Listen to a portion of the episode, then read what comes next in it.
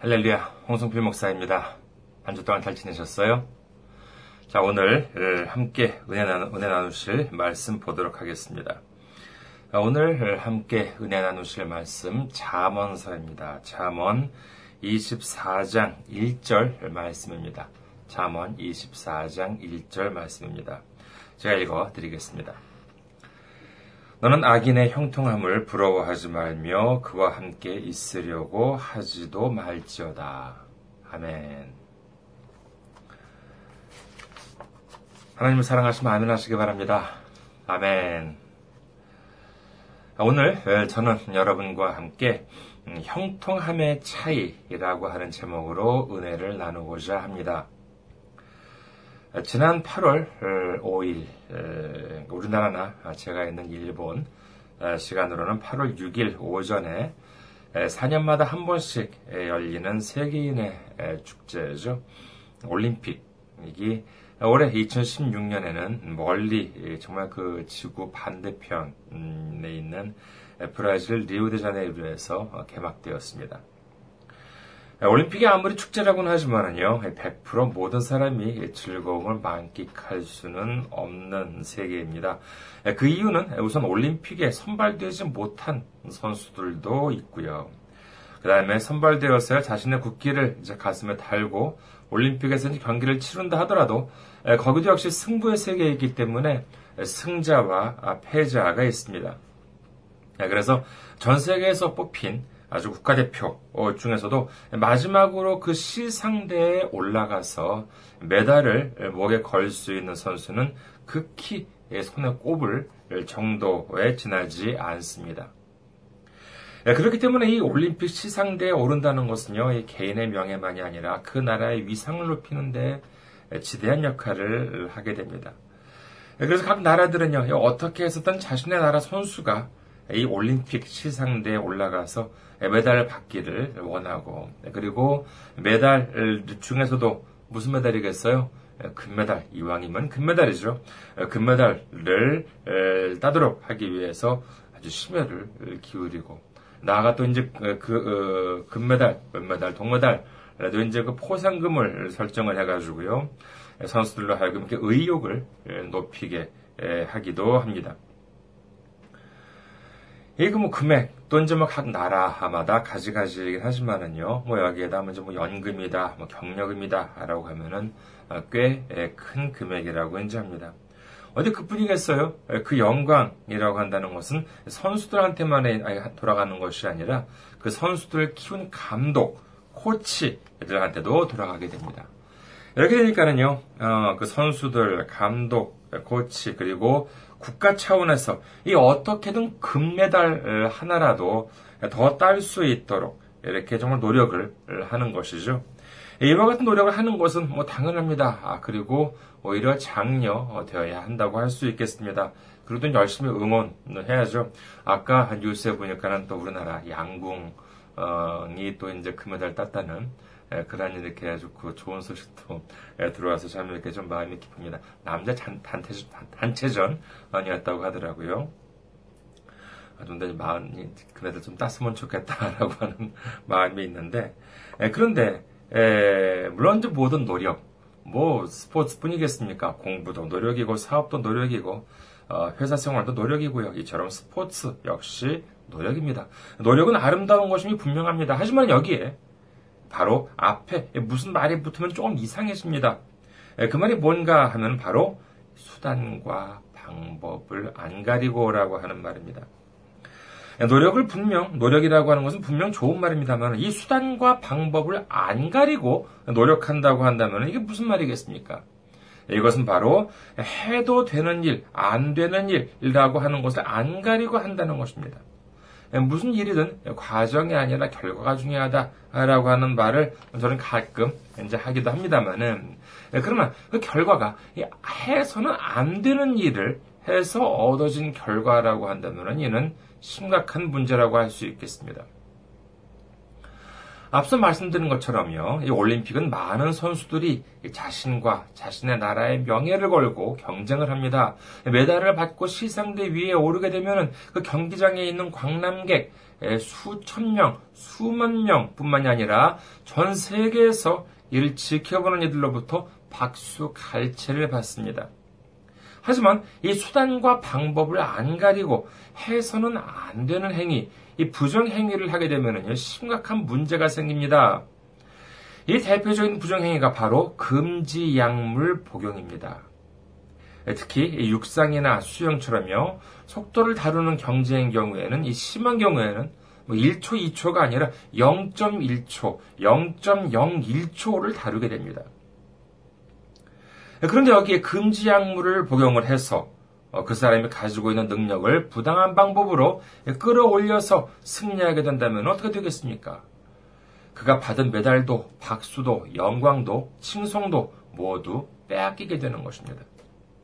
오늘 말씀을 다시 한번 보도록 하겠습니다. 잠언 24장 1절 말씀입니다. 너는 악인의 형통함을 부러워하지 말며 그와 함께 있으려고 하지도 말지어다. 여러분 한번 테스트를 한번 해볼까요? 잘 들어주세요. 예수를 믿어야만 구원이 있고, 예수를 믿어야만 축복이 있고, 예수를 믿어야만 소망이 있고, 예수를 믿어야만 죄사함이 있고, 예수를 믿어야만 우리가 범사에 잘 되고 강건하게 된다는 사실을 믿으시면 아멘 하시기 바랍니다. 아멘 하시는 말씀이 들린 것 같습니다. 정말 믿어지세요? 지금 우리는 이렇게, 자, 아멘, 이렇게 물어보면은요, 특히 교회 같은 데서 앞에서 이제 목사님이, 뭐 뭐라고 이렇게 뭐, 하나님 사랑하시면 아멘 하시기 바랍니다. 라고 이제 이렇게 얘기하면, 아멘! 이렇게 이제, 예, 말씀을 하십니다. 근데 이렇게 대답을 하면서도, 이 뭔가 마음 한 구석, 마음 한 켠에 남은 이 찝찝함, 이것이 과연 무엇일까요? 그래, 뭐 다 맞는 말씀이지. 뭐 성경 말씀이 다 그렇잖아. 다 좋은 말씀이지만, 어디 세상이 다 그런가? 라고 하는 생각이 혹시 어디 있지 않으십니까? 마치 우리가 학교 다닐 때, 예를 들어서 뭐, 몇 그램 되는 것을 뭐, 좀몇 미터에 비해서 떨어뜨리면은 이제 그것이 땅에 닿을 때까지 몇 초 걸린다. 여기 답을 이렇게 공식대로 풀어가지고 답을 내놔도 실제 왕 그거 실제랑 그것이 이제 딱 맞습니까? 안 맞습니다. 왜 정확하게 맞지 않냐고 선생님한테 물어보면은요, 아 그거는 공기에 저항이 있고 무슨 바람의 방향이 있고 이래가지고 그 오차가 생기는 법이야라고 이제 이렇게 선생님께서 말씀을 하십니다만은 자 그러면은요 이 성경에도 그 성경 말씀에도 예수님 말씀에도 이와 같은 오차라고 한다는 것이 있습니까? 그 말씀에 예수님을 믿어줘야, 믿어, 예수님을 믿어야지만 범사에 잘 되고 강건하게 된다. 라고 하지만은 현실에는 꼭 그렇다고는 할 수 없다. 혹시 이런 생각이 우리 머리에 자리 잡고 있지 않느냐라고 하는 것입니다. 바로 그렇기 때문에 이 100% 아멘 노래 믿지 못하고 한 50대 50? 그래 좋아. 한 70대 30. 뭐 정도로 해줄게. 뭐 이렇게 해가지고 70은 성경에 맞지만은 그래도 지금이 21세기인데 30%는 이 현실에 맞게 적용도 하고 그래야지 어떻게 그렇게 고지고대를 믿어서야 되겠어? 라고 하는 그러한 마음이 우리 곁에 있는지 모르겠습니다. 그러면 제가 묻습니다. 왜 그렇게 생각하세요? 라고 물으면은 여러분께서는 뭐라고 대답하시겠습니까? 마치 무슨 당연한 것을 묻는 것처럼 예, 그, 그 당연한 것을 묻느냐고 하는 그런 것처럼 표정을 지으면서 아니 누구는 예수도 잘 안 믿는데 누구는 교회도 안 다니는데 예, 그렇게 돈도 잘 벌고 사업도 잘 되고 그러는데 나는 그래도 예수님을 믿고 교회도 다니고 어, 봉사도 하고 그러는데 나는 항상 일은 꼬이고 되는 일도 없고 몸도 안 좋고 문제는 많고 이런 생각이 있기 때문에 우리 마음이, 우리 믿음이 제대로 서지 못하는 것입니다. 성경에는 이렇게 적혀 있지만 실제로는 그렇지 않다라고 생각하기 때문에 우리가 강한 믿음을 갖지 못하는 것입니다. 강한 믿음을 갖지 못하면 어떻게 되겠습니까? 생각해 보십시오. 내가 사랑하는 사람이 있습니다. 그 대상이 연인일 수도 있고 친구일 수도 있고 친척일 수도 있고 선생님일 수도 있고 제자일 수도 있고요. 직장 상사일 수도 있고 부하 직원일 수도 있고, 그리고 부모님일 수도 있고, 자식일 수도 있고, 배우자일 수도 있습니다. 나는 상대방을 매우 사랑합니다. 그런데 그 상대가 나한테 말을 합니다. 나는 당신을 99%만 믿어. 자, 이 말을 들으면은요. 들으시면 여러분께서 기분이 좋으세요? 아, 내가 사랑하는 상대방이 나를 99%나 믿어주네. 라고 여러분께서는 뿌듯하게 만족스럽게 생각을 하십니까? 아니요, 그렇지 않겠죠. 오히려 별로입니다. 왜죠? 그것은 바로 99% 믿겠다라고 하는 말은 뭐냐면은 그 말을 뒤집어 보면은요, 1%는 안 믿겠다라고 하는 말이기 때문에 그렇습니다. 하나님도 마찬가지입니다. 내가 하나님 99%는 믿습니다. 라고 고백을 한다. 라고 하면 그 뜻은 뭐겠습니까? 주님, 난 주님을 1%는 안 믿어요. 라고 고백하는 것과 마찬가지인 것입니다. 야고보서 2장 10절에는요, 누구든지 온 율법을 지키다가 그 하나를 범하면 모두 범한 자가 되나니 라고 기록합니다. 99% 율법, 율법을 지키다가 1%를 안 지키면은 나머지 99%까지도 모두 안 지키는 것이 되어버린다는 것입니다. 그렇게 되면 어떻게 되겠습니까? 누가복음 6장 48절에서 49절 집을 집되 깊이 파고 주추를 반석 위에 놓은 사람과 같으니 큰 물이 나서 탕류가 그 집에 부딪히되 잘 지었기 때문에 능히 요동하지 못하게 하였거니와 듣고 행하지 아니하는 자는 주추 없이 흙 위에 집 지은 사람과 같으니 탕류가 부딪힘에 집이 곧 무너져 파괴됨이 심하니라 하시니라. 즉, 100% 믿음이 있는 사람은 그 믿음의 집을 잘 지었기 때문에 어떤 시험이 닥쳐와도 요동하지 않지만은 믿음이 부족한 사람은 어떻게 되겠습니까? 겉으로 보기에는 번들해해 보이지만은 그 마음 안에 믿음이 서지 않았기 때문에 곧 무너져 파괴됨이 심하다고 말씀하시는 것입니다. 우리 이웃 중에서도 믿음이 없는데도 장사도 잘 되고 돈도 잘 벌고 출세도 잘하고 뭐 그런 것처럼 보일 때가 있습니다. 왜 없겠습니까? 있습니다. 그리고 정작 자기는 믿음이 있는데도 잘 안 되고 고생만 하는 것처럼 보일 때가 있습니까? 그런 일들이 언제부터 있었을까요? 언제부터 그런 사람들이 사람들이 그런 걸 느끼기 시작했을까요? 5년 전부터요? 10년, 100년 아닙니다. 지금 이, 오늘 말씀이 잠언은요 주로 이스라엘 그 다윗 왕의 아들이죠 솔로몬 왕의 말이 주로 적힌 전체는 다 아니에요 전부는 다 아니지만 주로 적힌 예, 글입니다만 이 솔로몬 왕이 살았던 시기는 언제냐라고 하면요 기원전 기원전 900년대입니다. 즉 기원전 900년대 인물이기 때문에 적어도 예수님이 오시기 900년 전에는요 이렇게 생각하는 사람들이 있었다는 것이에요.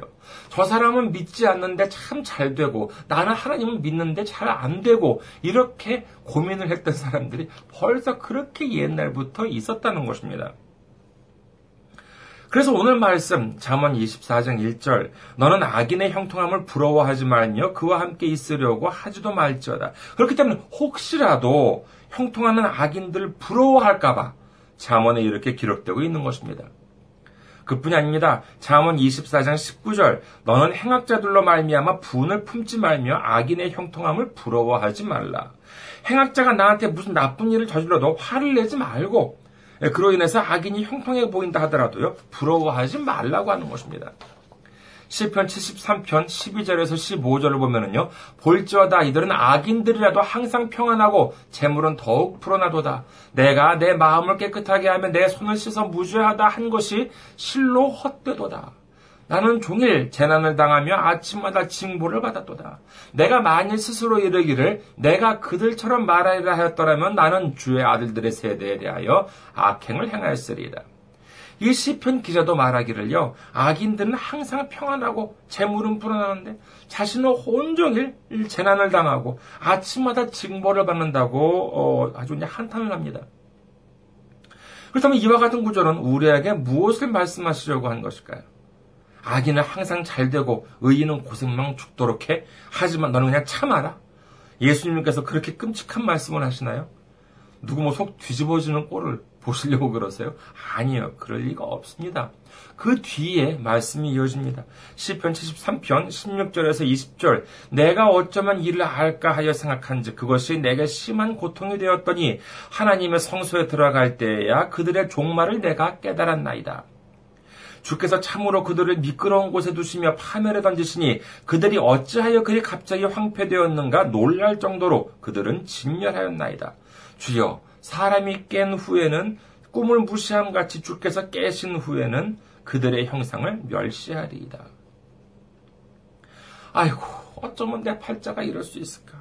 아이고, 내 팔자야. 주님, 나는 도저히 모르겠습니다. 아, 하나님이 살아계시다면 어떻게 나한테 이런 일이 있을 수 있겠습니까? 하고 이렇게 고민 고민 생각해 봤더니만 이것이 어떻게 되었대요? 심한 고통이 되었다고 합니다. 이는 하나님 기준으로 생각하지 않고 사람 기준으로 생각하기 때문에 그런 것입니다. 내 기준으로 내가 잘 되기 위해서는 아 이게 이렇게 되고 저게 저렇게 되고 그것이 그렇게 돼야지만 될것 같은데 이게 내 생각으로 안 되는 것이에요. 이것이 하나님 기준이에요, 사람 기준이에요. 사람 기준, 내 기준으로 생각을 하기 때문에 그렇습니다. 그렇기 때문에 고통, 고난이라고 하는 것입니다. 이는 마치 곱셈과 나눗셈을 써서 풀어야 할 문제를 덧셈과 뺄셈만으로 풀려고 하고 있는 것과 마찬가지입니다. 이게 얼마나 큰 고통이겠습니까?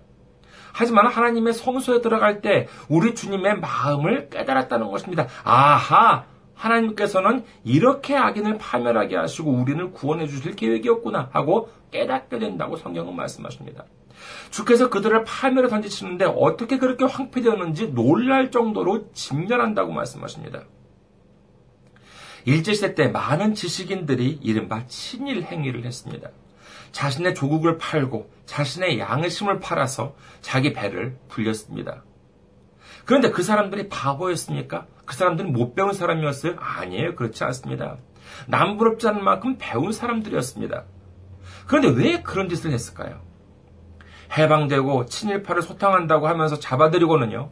예, 그 사람들한테 형사들이 물었습니다. 아, 그렇게 배운 것도 많고 아는 것도 많은 사람이 왜 친일을 했느냐고 물었습니다. 그러니까 하나같이 하는 말이 뭐냐라고 하면은요. 이렇게 빨리 일본이 망할 줄은 몰랐다는 것입니다. 지금 현재 일본의 정식 국호는 일본국입니다. 한국의 정식 국호는 대한민국이죠. 일본의 정식 국호는 일본국이에요. 아, 그렇지만은 태평양 전쟁이 끝나기 전에는요 대일본 제국이었습니다. 대일본 제국 이거 너무 건방진 이름 아니야? 너무 교만한 이름 아니야? 라고 생각하실지 모르겠습니다만은요. 당시가 전쟁 전 태평양 전쟁 전에 일본의 규모를 본다면은요. 이건 뭐 전혀 과장되지도 않은 이름입니다. 그때 일본은요. 어, 필리핀, 인도네시아를 비롯한 이 그 동남아시아 그 다음에 조선은 물론이고요. 대만, 그 다음에 중국의 만주벌판까지도 모두 일본 것이었습니다. 그런 일본이 한순간에 패망할 것이라는 사실은 그렇게 많은 지식이 있었고 그렇게 많이 공부를 하고 그렇게 많이 아는 것들이 많았던 그러한 사람들도 전혀 몰랐다는 것입니다. 일본의 폐색이 짙어가는 시점에서도요, 뭐 어느 정도 미국하고 일본이 타협을 해서 휴전을 하고 적정한 상황에서 전쟁이 끝나고는 이 강대국 일본은 계속 이어질 줄만 알았다는 것입니다. 그런데 실제는 어떻게 됐습니까? 그토록 대단했던 강대국이 3년 반 남짓의 전쟁으로 순식간에 모든 것을 완전히 잃어버리고 말았습니다.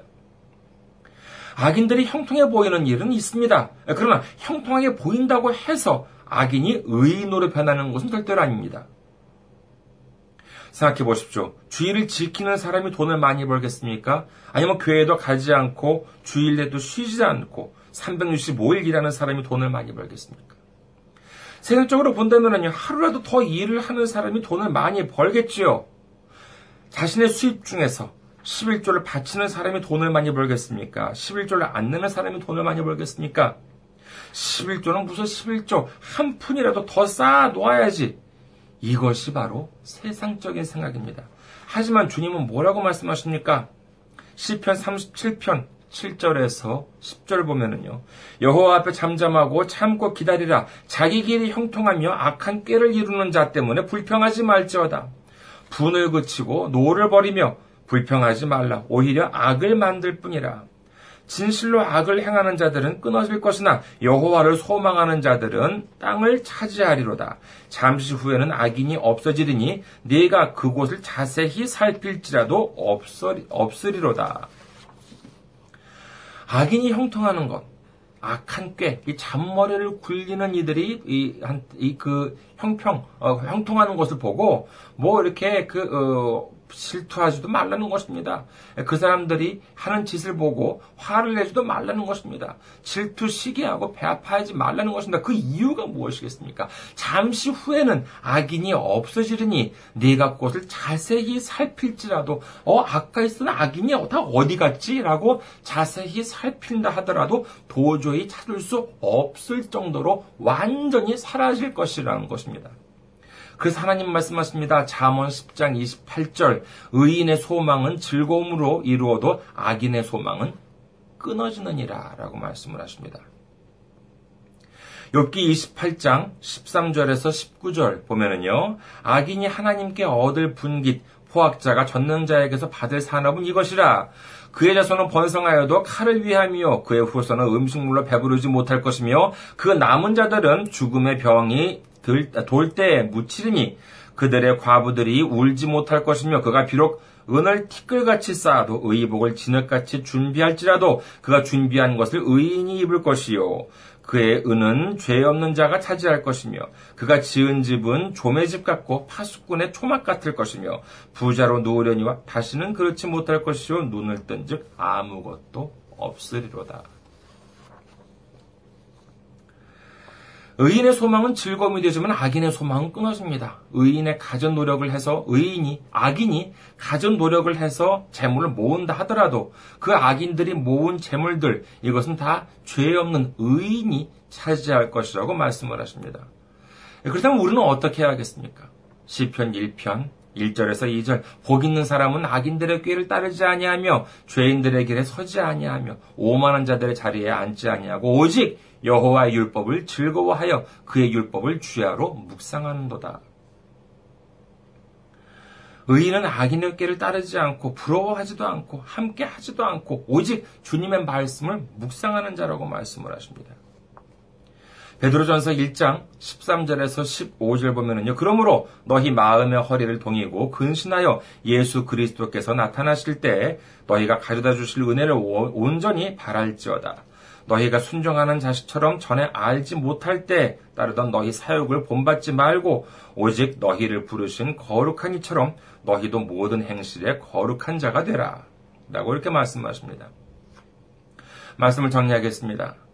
올림픽에서는요, 경기가 끝나고 상위권 선수들한테는요, 도핑 테스트, 이른바 그 약물 검사를 이제 하게 됩니다. 그가 정당한 방법으로 메달을 땄다면 그가 두려워할 것이 없습니다. 당당히 검사를 통과해서 그가 받은 영광을 누릴 수가 있을 것입니다.